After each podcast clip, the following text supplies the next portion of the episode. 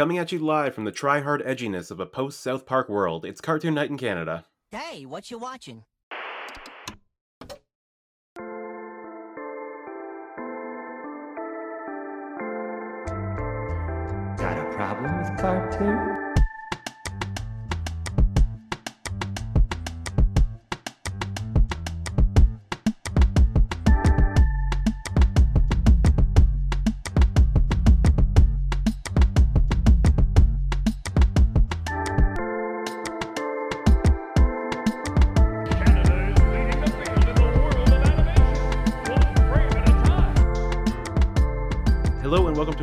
Episode of Cartoon Night in Canada, a nostalgic journey to dig through decades of animation to find the good, the bad, and the just plain weird of Canadian cartoons.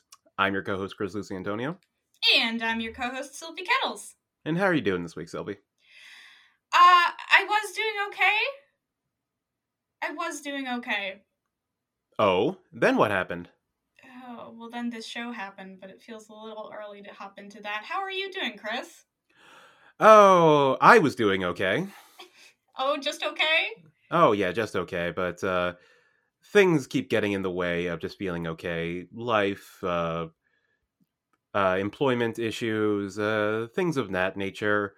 And also the bitter reality of doing a podcast where sometimes when you set a goal for yourself, you have to deal with the doldrums of that goal. Yeah. Yeah, we we really did do this one to ourselves, huh? Yep, uh, this is our fault. This is our fault because uh, you know it's so easy to write off uh, certain aspects of an entire, like an entire picture of a nation's animated history. We could have, we absolutely could have, because uh, God knows the world did. Yeah, no one was gonna call us out for forgetting this one. No, no, uh, but I mean, I I think I'd feel bad Would you? Because I have memories, not not none good and nothing like uh nothing vivid. Like I have no strong opinions one way or the other, but nevertheless, I knew that this the show today existed. So that would always nag me as like the uh completionist that I am. Okay, so so this is fine, but when I brought up that we're gonna have to talk about Cleo the Misfit Unicorn one day, you immediately vetoed it, and that's somehow fine. I don't recall vetoing it. I believe the words were uh that feels like one we're gonna skip. I mean, I said that feels like one we're going to skip, and I would describe this show also as that feels like one we're going to skip. But God knows we're doing it, so Okay, so you lied to me. I bent the truth. Okay. Yes, that that feels right. I can't wait for me to tell my kids that. you Uh, will have to face the music one day. One day, one day, uh, we will watch whatever the fuck the Cleo thing is. But that day is not today. That day is not today. Um, perhaps we should begin here before we get into the show proper. Um, because I think this is where we started when this is where we always start when we do a uh, Cartoon Night in Canada After Dark episode, where we Uh-huh. where what we once again uh, penetrate the deep dark crevices of adult animation in Canada.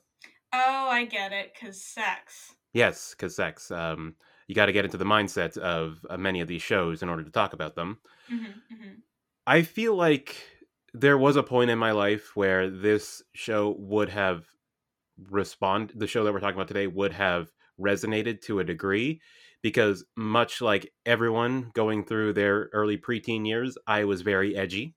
hmm I was one to describe myself like, well, I kind of got a black sense of humor, you know, I got a dark sense of humor. Yeah. Like you normally just really wouldn't get it. Like, oh my god, I'm so morbid. Yeah, yeah, like oh, hey, hey, guess what? 9-11. I definitely had friends who were like, I'm like a total psychopath. Like, and that's cool. yeah, like I, I, they they don't think like me. You wa- Yeah. like you watch the news and go, I can't believe that happened. I watch the news and go like, hmm, typical. They deserve that. yeah. So, um, this is a So, good assholes. yes. We were we were all assholes at the that age, and thankfully, many of us grew out of it. Uh, if you, you can tell by uh, how well the ratings of South Park still are today, that some people didn't. Well, and the fact that there's always going to be like a new wave of edgy tweens and teens that Yeah. follow.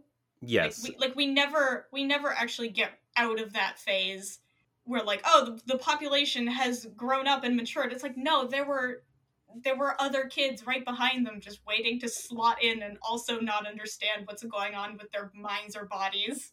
Kids will always be shitheels. Yeah. But thank of the God. process. but part of that aging the, the part of the aging process is finally scraping that shit off your heels and becoming a relatively well-adjusted person who you know what can understand when when humor goes too far or is inappropriate or offensive not to be joke police here but sometimes you just kind of sound like a dick Yeah, some like we we get really hung up on the idea of a dark sense of humor and kind of forget that sometimes you're just being an asshole. Sometimes you're just looking at someone who's already having a shitty day and then making that shitty day worse. to almost exclusively entertain yourself Like you're not doing it for anyone else. yes It's and just for uh, you. yeah and speaking of shitty humor that's not for anybody else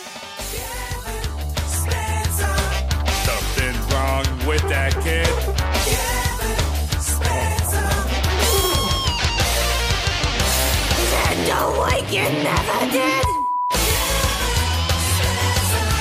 You'd better not cross his path.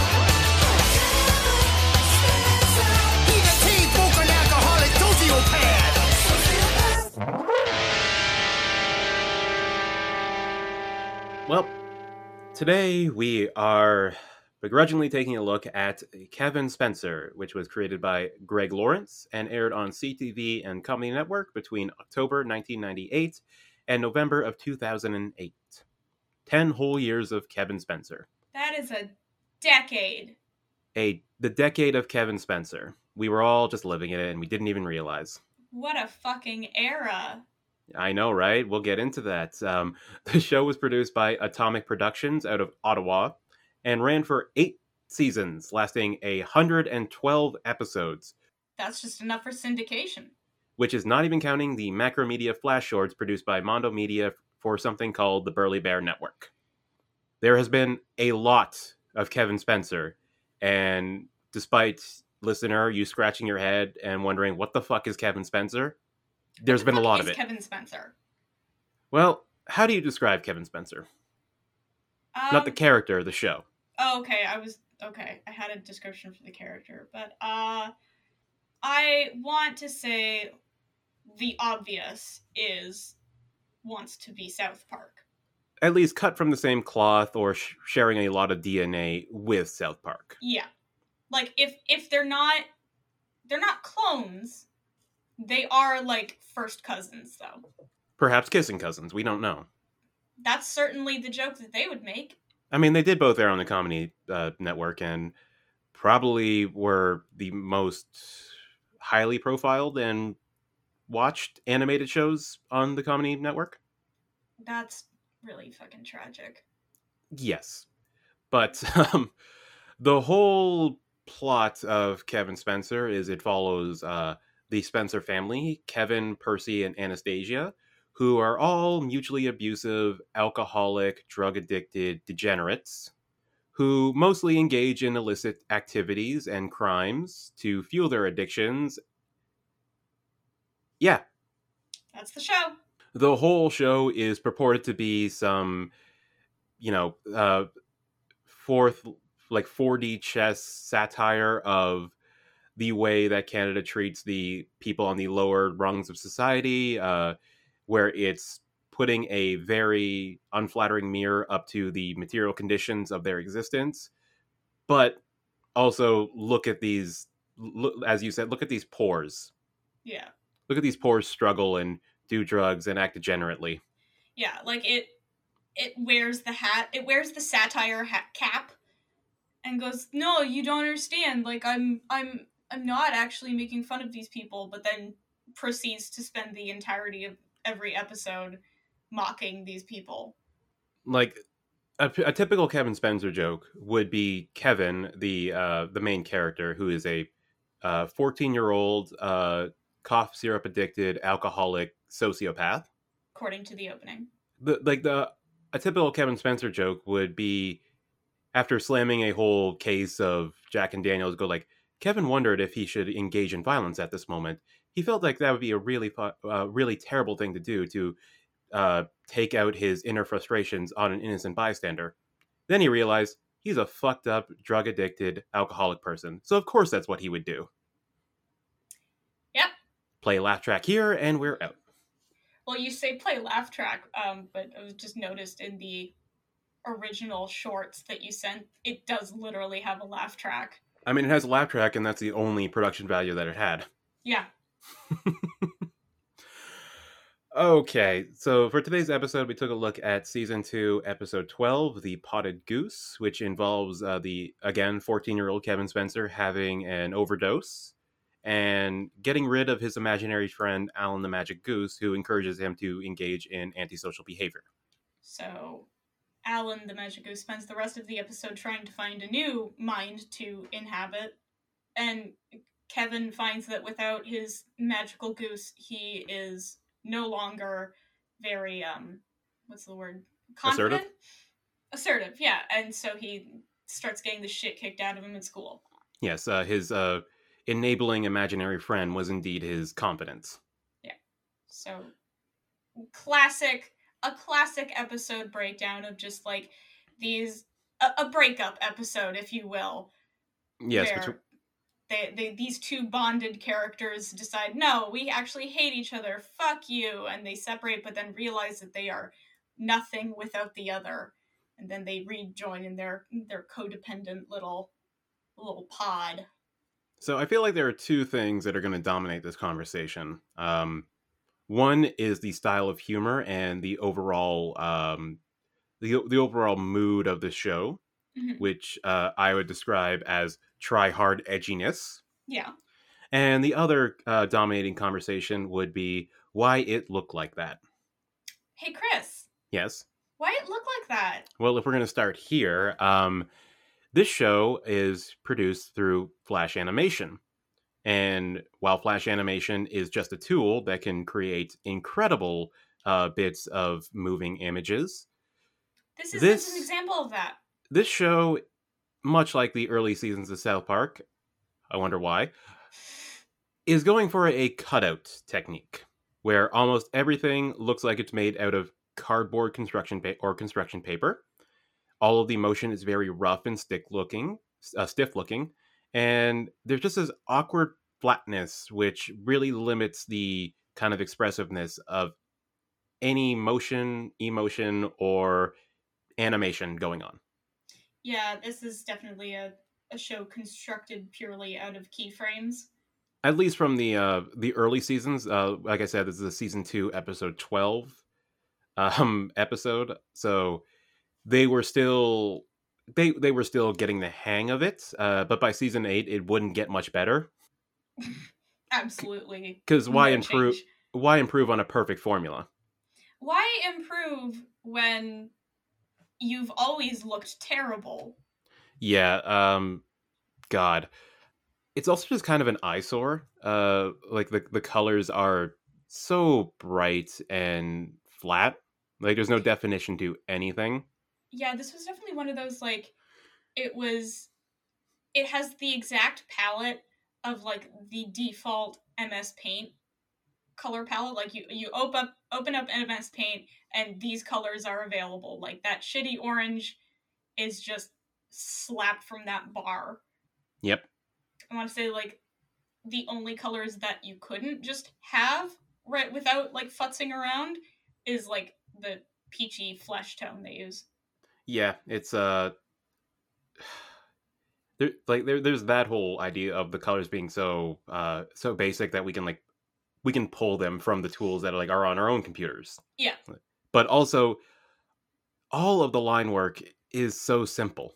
Like all I like have all seen pieces drawn with a mouse that look more put together than this. and this is a this is such a bullshit critique uh because it doesn't mean anything to say this, but Mhm. also I could draw this show. Yeah, I am not an artist, but I can draw this show. And sure, Kevin Spencer was not trying to was not trying to be a Miyazaki film. It was trying to be Kevin Spencer. This is Yeah, how no, it looks they- like. In, in no way did they want it to look fantastic. This is how exactly. This is exactly how they wanted to look, and it Yeah. looks like shit. Yeah. It's one of those like, yeah, I get it was a stylistic choice, uh, but I'm still gonna call you a dumbass for it. like uh even the early episodes of South Park when uh th- that were being produced like you know over a 6 day period and very again very early uh use of the flash animation tools it looked better than this Yep. it had more it had more uh detail it had more definition it had more expressiveness in the animation Yeah, I want to say this show has like maybe two facial expressions per character, mhm if that and if that, yeah, and you just have to sort of work with. Just pick whichever of the two expressions is more like what the character is feeling right now. and like for a lot of uh for a lot of like the animation um obviously it's purposely using uh, very cheap cheap techniques to kind of under to to like undercut the very sh- like shittiness of it hmm like it's it's going for uh it, it's going for what looks like uh like drag and drop and um drag and drop a- assets and very awkward uh like non-movement for everything because like that it, that's all by design Yeah. i just It's hate that design i just hate that design It- that- yeah, it's it's not a good look. It's not fun. It's not engaging. Like I'm and bored. yes uh n- nothing aesthetically can rouse you from like just letting this th- letting uh the the show's humor wash over you like a like a sewage uh like sewage backup Yeah. it's it's the show is ugly on multiple levels aesthetically and in terms of its personal philosophy Philosophically ugly, visually ugly. it's ugly on the inside and on the out Yeah. It sounds hideous. yes uh shout outs to uh the like maybe four voice actors working on it Yeah. like we Uh, have we have greg lawrence the creator uh voicing the narrator who uh speaks for kevin who is mute as well as uh percy his father Yep. who is doing a bang up job as annoying drunk guy Yeah, I've definitely met I've met guys like Percy's fa- like Percy. and then i i don't have the uh, wait here's the cast right here uh, i don't know who's doing anastasia but good on you i assume sir Oh, definitely a guy. no it's uh thomason langlands which Yeah. probably a woman Uh, and then we've also got Mike Wetmore and Kevin Spencer. yeah it's uh it's just grating Yeah, like looking at the show hurts my eyes listening to the show hurts my ears yeah, just all around bad. Okay, Thomas and Langlands is a woman. Yes. who apparently also worked on the storyboarding uh of the show See that that almost makes it a little endearing. that was like an all it, like everything was done in-house No, that it's like it's intentionally unprofessional. Like you're having your animators do voice acting and you have like like people just slotting in to fill whatever role needs to be filled. i i It's- assume Almost charming. like i assume that it was almost exactly like um the early days of south park. It's where i can't believe we are making a show right now. Yeah, like we have funding from a network. Uh let's just l- let's just do it. Like uh let's just throw ourselves into it. Uh we and spend as little money as possible And they sure did. Yeah, they sure did not spend money Do you did, were you able to dig up any figures? no Okay. Are you kidding me? I was uh, I was able to find one anecdote uh, about the creation of the show, uh, a quote by Greg Lawrence, which uh, really shows you where the Canadian animation industry was at the time, as Oh, well as share. as well as uh, what kind of person he is. Mhm. Uh, this is what he recalled about the creation of Kevin Spencer, or like the pitch of Kevin Spencer. we did a stick figure drawing on typewriter paper and handed it into a studio, and they gave us money. End of anecdote. Put that on a fucking t-shirt. like if you want to if you want any indication that the industry was not well There it is. i before we started recording uh sylvie mentioned that like well this really made me appreciate sons of butcher No, I did not say appreciate. I said it makes me more willing to be kinder to it. okay more willing to be kinder to sons of butcher whatever but remember the endearing and charming story of them pitching the teletoon Yeah. i don't get that same feeling from this Yeah, like Sons of Butcher has the like we just we really wanted to make a- a show. And we like we were just having fun and this Kevin Spencer is more like I don't know, give us money. We'll make a show. uh here, here is our here here is our premise uh, scribbled on a cocktail napkin Yeah. can we get a network deal please Yes, thank you. that was easy Expect expect 8 seasons. i i have a Two. i have a lot of friends in the industry who often and rightfully so complain about how difficult it is to get your foot in the door like Oh, for sure. like the canadian film and media industry is a sealed fortress that only like only the people who are in the know or know somebody can walk through that door with with any confidence Well, and fuck, even if you uh, are in the know, you can still get shafted like really easily.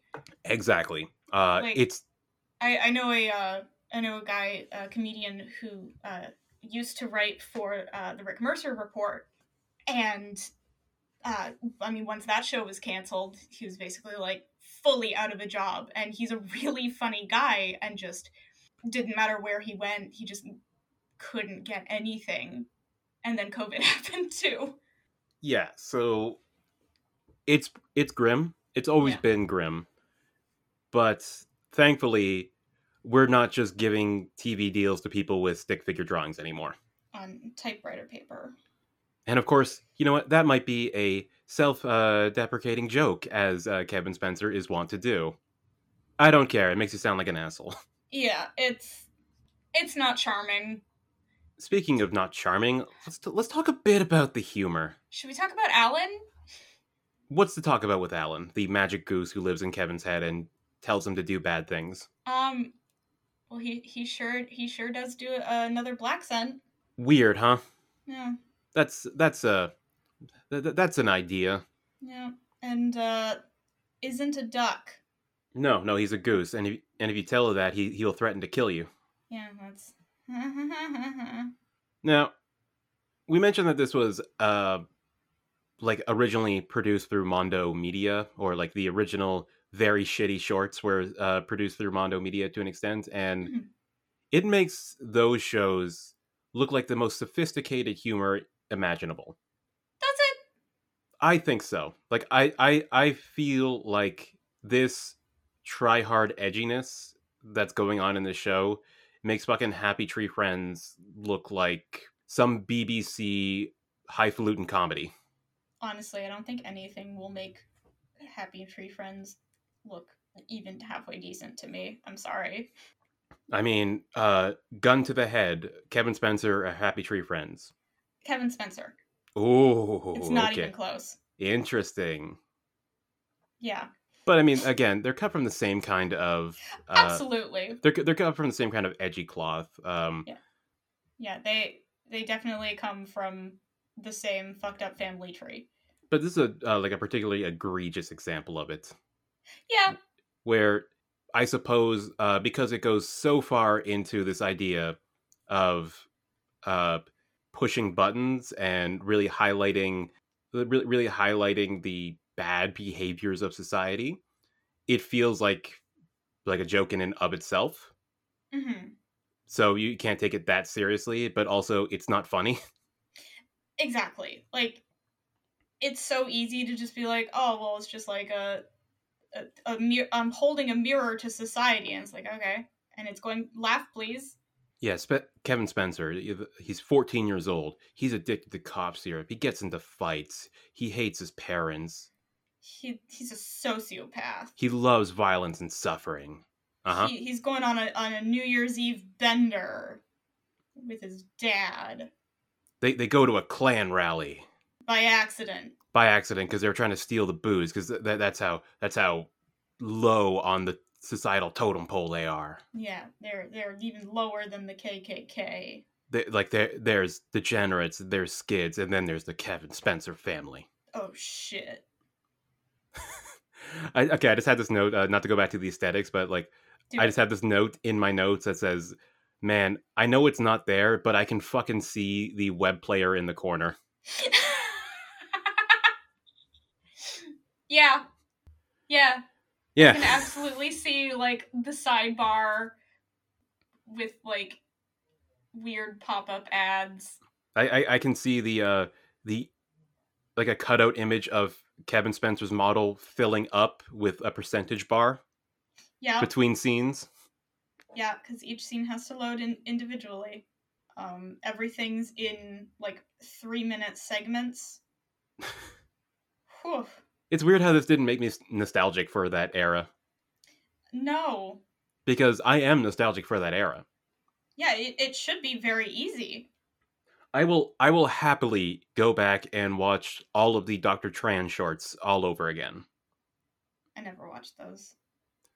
I'm sure they don't hold up, but at the time I I felt they were the peak of comedy. That was fucking yeah. Uh, I I could probably watch the decline of video games for with the same same reaction.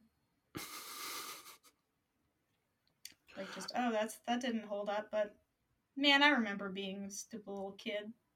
Yeah, but never mind that uh, nostalgia for early webtoon players. Uh, here's a gag of teenage Percy pushing a kid in a wheelchair down the steps, Laugh.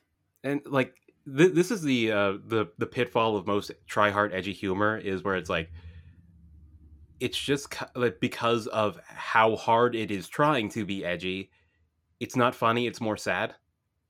It is. It it has the exact same. Uh, it does remind me of yet another asshole I went to high school with, different from the other ones I've brought up in the past. It's so Uh, fascinating how you've held on to all this when I've just completely blocked out all those people from my memories. Yeah, it's it's the brain worms. I can't rem- I can't forget anything except for stuff I need to remember.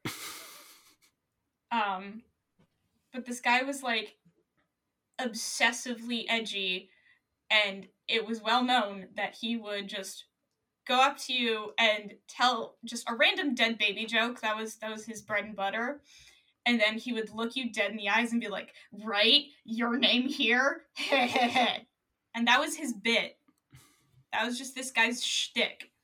And Kevin Spencer gives off the exact same vibe Yes. like Kevin Spencer is looking you, you, the audience member, right in the eye and going, right?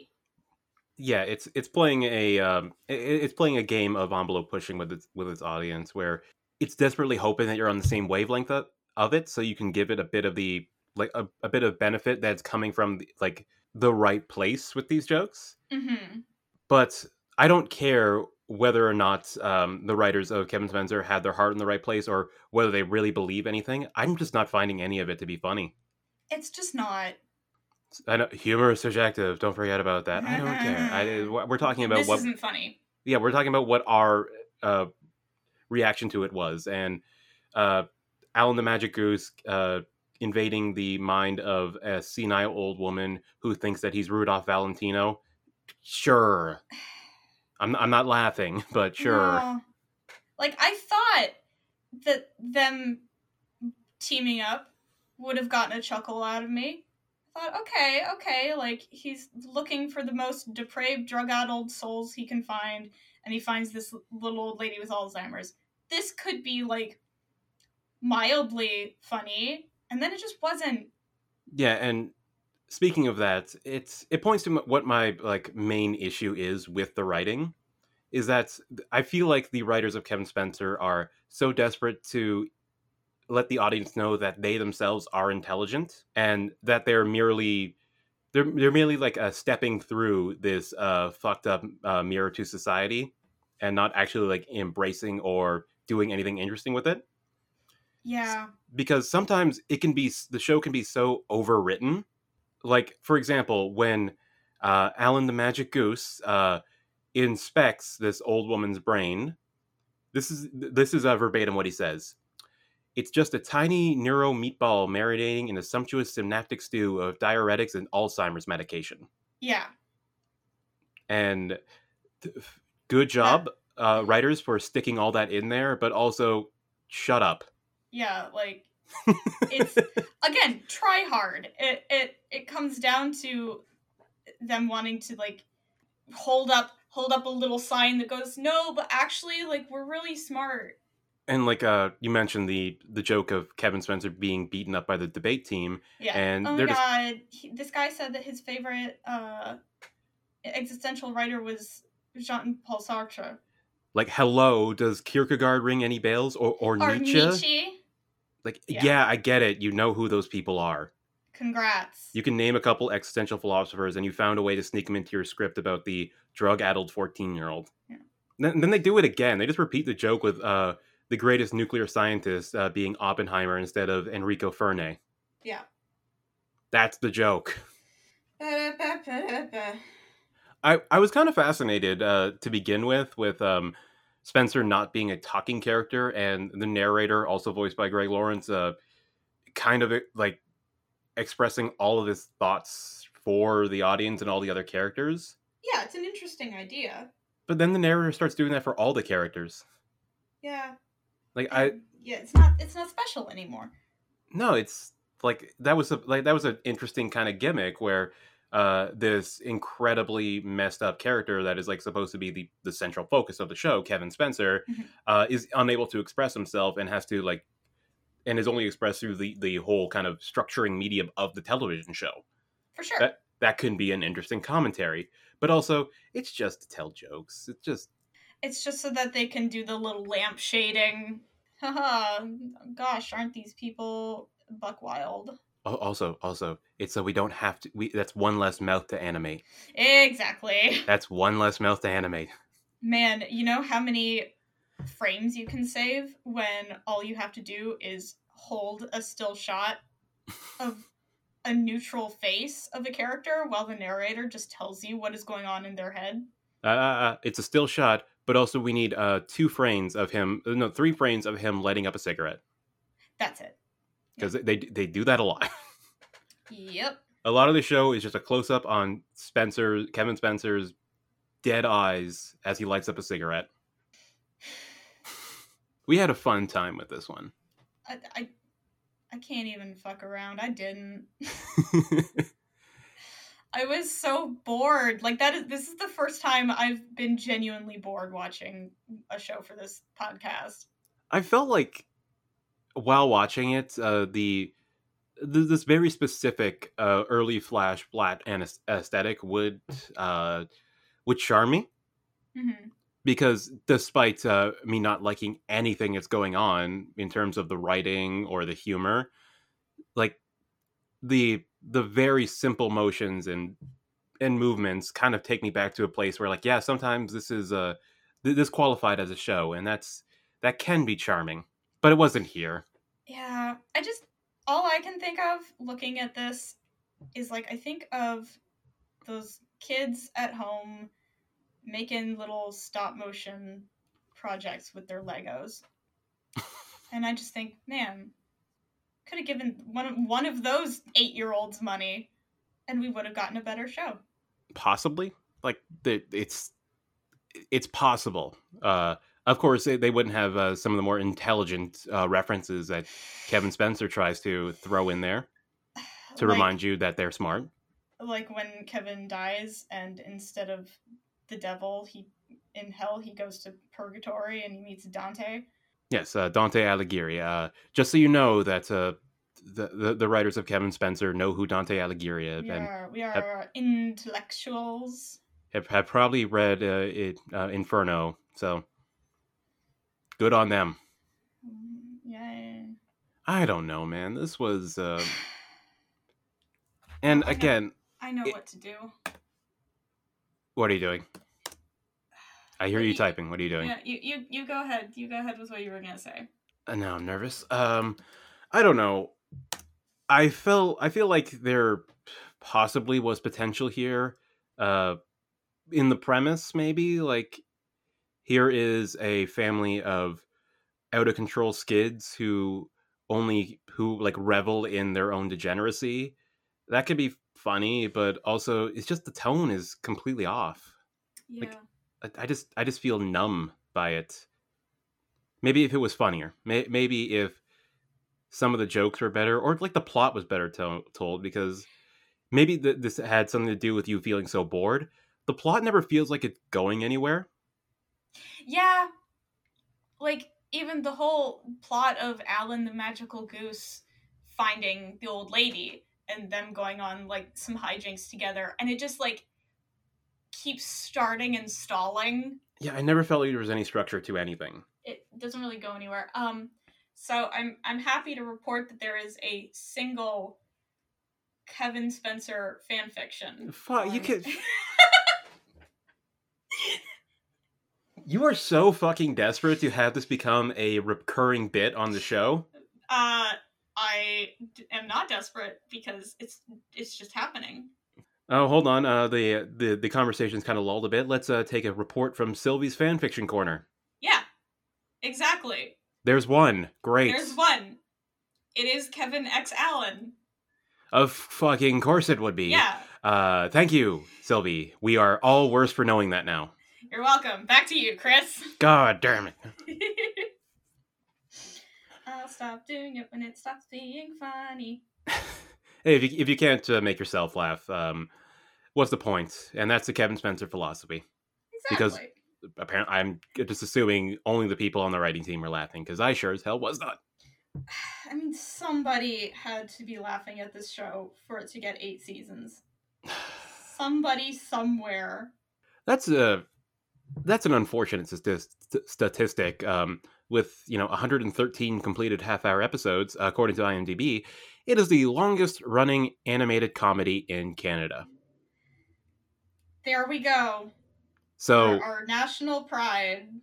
so despite us being so checked out right now and talking about it, we technically have to because this is a milestone series. Ugh. Like we felt the need to talk about reboot because it's revolutionary. It's the first CGI animated show, like half-hour show, to hit network television. That's But it important. Also, it also fucking rips. Is the difference? But but this show is equally, if not more important, because it lasted longer. Fuck you. How dare you? also, also, it is the longest running half-hour sitcom in Canadian television history. I am just hoping that uh, Bell Media and Crave never stop giving the creators of Letterkenny money because Please. that this they need to beat it. we, we we really need a win here. I I need you guys. I need Jared Keeso of Letterkenny to start doing twelve episodes a season because fuck, we cannot let Kevin Spencer keep this accolade. Absolutely not. I am serious as a heart attack right now. This cannot stand. Jesus Christ. So uh so what what memories do you have of watching this show? None. None? Uh, I knew it existed. I caught a couple episodes, but outside of the fact that this was a show that occasionally showed uh, very shitty looking flat 2D flash animation nudity, uh-huh. as well as the show, one of the few shows I saw that had fuck uncensored. I did notice that. This, this was just a show I didn't care for because I would watch it and go like, "This looks like shit. Why? Why would I want to keep watching this?" Wow. and also um one actually specific memory is because when you're uh when you're you know 13 14 15 you like to stay up really late just to show that you can Yeah. that's a little personal bit of rebellion you can do against your parents that only really hurts you in the long run That's it's just a little treat. and when the show was like kind of officially off syndication you better believe they still played up like episodes at like 4 or 3 a.m Of course. just slotted really- in there That's really the time block it deserves. when much like the characters it portrays everyone is in the middle of an dangerous alcohol binge and are hating their life Exactly. kevin spencer Spencer. just just starts emanating from their television like wow it could be so much worse huh Yeah. I could be Kevin fucking Spencer. I really Is- hope none Yeah. of the uh, writers for this show. I hope that all the writers for this show like moved on and did better things. Uh, actually, speaking of which, uh, the main creative force, um, Greg Lawrence, uh, who, who, for all intents and purposes, this was his show. Okay. Uh, he eventually started working, like, he got a bunch of television uh, work uh, throughout the 2010s. Uh, never really, like, uh, n- never really was a main creative force on a show again. hmm But nevertheless, like, uh, you know, he he worked on Crash Canyon, the uh, the television series, uh, the Teletoon series.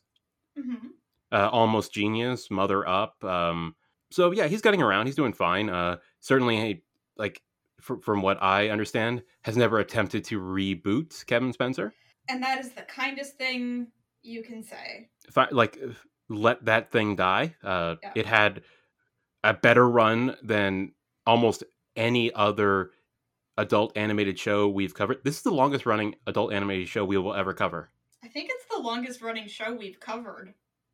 10 seasons yeah yeah i mean uh canadian animation doesn't usually get this kind of run Yeah.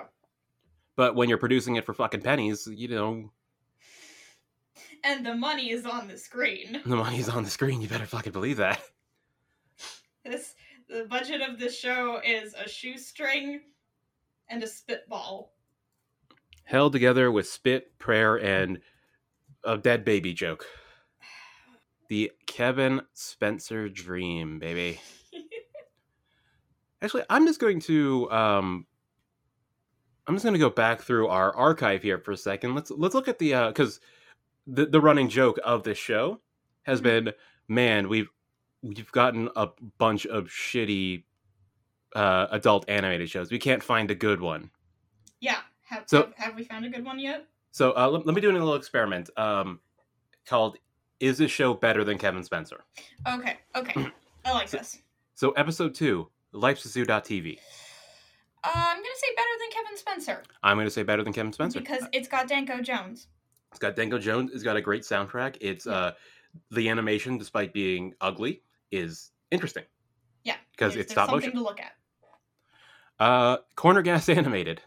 Uh, slightly better than Kevin Spencer. I'm going to say fully better than Kevin Spencer because at least that knows what it is. Yes, and at least that one had like jokes that didn't make me want to like look over my shoulder to make sure no one was watching me watch this show. But weirdly, I feel Corner Gas animated is more cynical. Oh yeah, Just its existence is more cynical than anything Kevin Spencer can muster in his dark little soul. yes, Odd Job Jack. better than Kevin Spencer. Oh fucking that's uh that that is a like 90s produced Disney film. Yeah, this is a uh, it's. I'd say that one's a little closer, but still better. Oh, Sons of Butcher. I think we already better talked about that. Better than Kevin Spencer. Now, here's the hardest one because I also agree with that because I'm the number one fan of Yes, Sons of Butcher.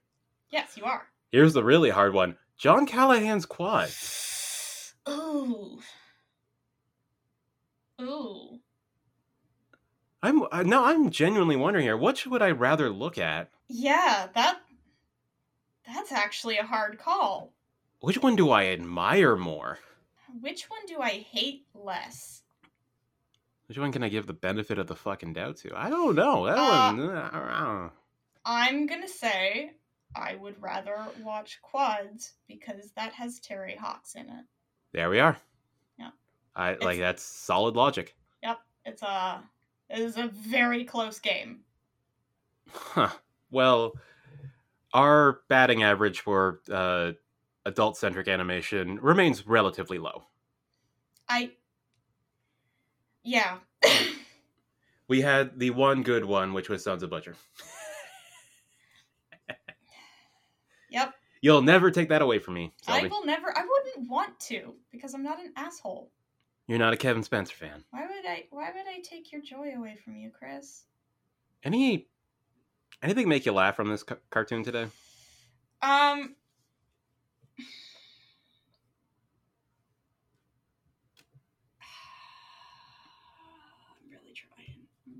trying. Hmm. Sounds like you're thinking really hard. That's weird. It's a comedy show. It should there should be so many jokes. Um. Um. Did Did you laugh when uh, Kevin Spencer beats up the mortician because he thought he was going to try something fruity with him? No. That didn't. Okay, that didn't make you laugh. Um. Uh, and that's not the mortician. That's a pathologist oh, it sounds like you were right for Kevin Spencer. You really wanted me know that you knew that you really wanted me to know you knew the right term. Well, you didn't. so Uh, did when the uh, debate team was beating up Kevin Spencer, did the sign behind them that says "No dry humping in bleachers" make you laugh? I I noted that sign. It did not make me laugh. Hmm. Okay. Um, Percy's T-shirt, which is, has a Y2 complaint pointing down to his cock. Did that make you laugh? I don't understand that one. Do you, do you know the? Uh, you know the show Y two K compliant. Compliant. Oh, okay. that's- I, I thought it said complaint. No. Because I wasn't paying attention. Yeah, I was because this joke fucking th- this shirt confused me so deeply that I couldn't stop staring at it. Do you remember the? Uh, do, do you remember the show Squidbillies? No. Uh, it's the Adult Swim show about uh, the hillbilly squid family. Um, that uh, ran for like 13, 14 seasons until Okay. uh, the main voice actor was outed as a racist. Good for him. Um, there, there's a running joke with the main character, Early Cuyler, uh, where he's got a bunch of trucker hats, which have a bunch of body uh, references and uh, wordplay on them. And it's just the, the same joke with this guy's t-shirts because apparently, like you look at any other episodes, he's got a, a fun little saying on his t-shirt that uh, that they got from a boardwalk. Hilarious. The man, Okay. the legend. Okay. Um Women want me Y2K fish fear me. compliant means hardware, software, firmware, or other systems or processes that correctly manage, calculate, compare, and sequence data Mm-hmm. into the 20th and 21st centuries without human intervention. So it means that after Y2K, his dick will still work. Yes. Okay. I, I, I guess that means it's compatible with the 21st century. I can see somebody maybe somewhere per- potentially having a good old chuckle at that. Yeah. Like some software engineer was like, Well, I mean, this this episode that we're talking about, uh, I don't think we mentioned it because we are just kind of off our game today for understandable reasons. Uh, aired in April fourth, nineteen ninety nine. So okay. Y two K was a fresh idea. Yeah. Oh, right, and this uh, this this episode takes place during New Year's. Yeah. So this is like the start of 99. No, it would be the start of two thousand. Oh, okay.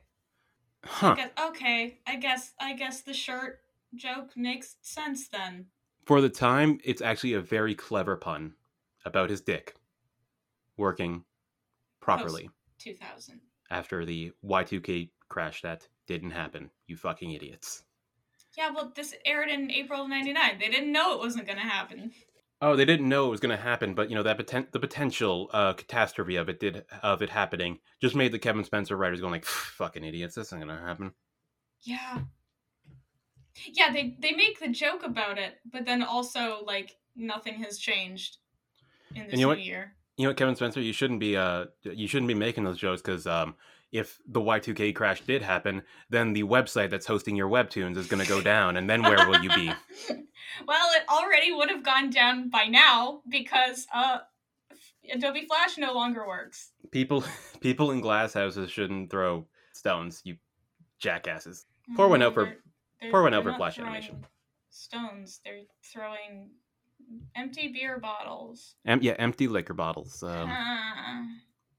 So you, you you still couldn't think of a joke that made you laugh? nope. I, I said uh, I said mine before we started recording, but um, there's a there's a bit at the end where the there's an up with teens dance going on, which is like a teen positivity where they got like a speaker group to come in and talk about how they're all positive teen role, mo- role models, and when they're introduced, they go like, "Hi, I'm Chad, and I'll wait till marriage," and "Hi, I'm Jennifer, and I love a smoke-free environment." And then the last guy that comes on is like, "Hi, I'm the janitor, and I walked on stage by accident. Sorry, everybody." And then he just leaves.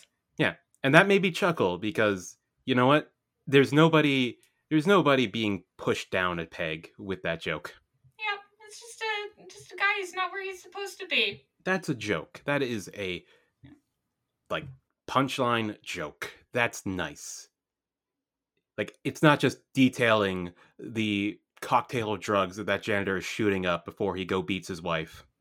Yeah, no, that that janitor is just living a perfectly wholesome life, and he just stumbled onto a stage in the middle of the show, and he apologized for it. That was the highlight of this fucking And show. it's like in the last like three minutes of the episode too. that made me smile. The show really makes you work for joy. And then immediately that smile was just knocked off my face after Kevin Spencer crashes into the auditorium with a trailer full of drugs. Mhm. So you never actually watched the show, huh? no, absolutely not. Never saw a second of it. No, Did you know it existed before I mentioned it? nope. I'm sorry. Yeah, I, I don't know why you would have done this to me. I'm I'm I'm, I'm sorry for putting this into your life. well, you did it. Hey, did you know this show takes place in Ottawa? I did. I did know that. Cool, huh? Sure. Uh, having lived in Ottawa for a year, yeah, yeah, mm, that's about right. Yeah, it takes place in Ottawa, Colorado. I mean Ottawa, Ontario. I don't know why I said Colorado. Maybe another show that takes place in Colorado, south of some park. I don't know. Yeah, I don't know. I am out of words. Um, bad show. Bad show. I did not enjoy revisiting in Squ- Scarecrows uh, this uh, because again I have no attachment for it, and it just felt like this existed and this in its own little world, and I'm I'm sad I had to visit that world. Yeah, I'm. I'm. I regret it.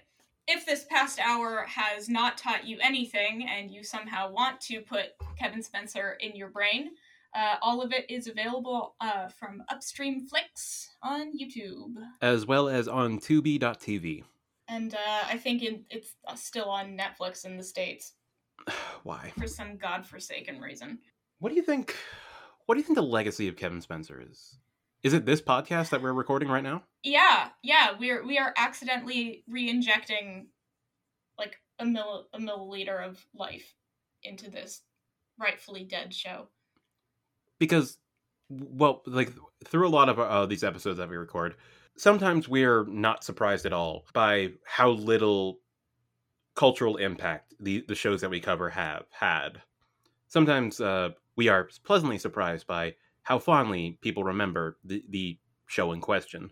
Does anybody either a remember kevin spencer or b care enough about kevin spencer to like build a legacy for it I I don't know. like you found the one uh, fan fiction Yep. Which means that there was uh like one cringy tween. like we found more uh like we found more of a fan base for like everything like uh Jacob Two-Two uh even like i would say even quads um spliced Yeah, yeah, I definitely found like some sort of footprint. Not not for Kevin. i feel like this is going to be our least listened to episode and with reason Thank God. part part of me uh, just through the nature of the show part of me wants to say like at the end of the day i'm nevertheless glad that something like this exists I'm not glad that Kevin Spencer exists, but I am glad that someone's documenting it because we shouldn't be allowed to forget our sins. There we go that's uh that's per- that perfectly uh summed up where where my mind was going with that statement vulgar crass lowbrow Not Shit. fun. this show mm. well sorry everybody I hope I hope you guys had more fun than I did. at the at the end of the day, the stated purpose of Cartoon Night in Canada is to give you the fullest possible picture of Canadian animation, and as we discussed, this is this one's kind of important by how long it lasted. I guess Sure. like a plague. Like it, it, and it only matters how much damage the plague does. That's how you that's how you get remembered. Or forgotten. Because no one wants to talk about the bummers. Yep. Well, that's gonna do it. I think. Well, Any closing thoughts on Kevin Spencer? I would very much like to close all of these tabs. Okay. Okay, that's fair. That's fair. Thank you so much for listening to another episode of Cartoon Night in Canada. We apologize. Uh, next one will be better. Next next adult animated show will be better. It almost have to be. It I it couldn't not be. If you enjoyed what you listened to today, and I don't see how you couldn't, uh, please consider giving us a rating, uh, a favorable rating on your podcatcher of choice, preferably Apple Podcasts, because that uh, helps us reach the widest possible audience, as well as following us over on Twitter at Cartoon Night Pod. You can find me on Twitter at Cinema Creep, And you can find me at Sylvie Skeletons. and we're sorry. Deeply, deeply sorry. Are bad. Bye.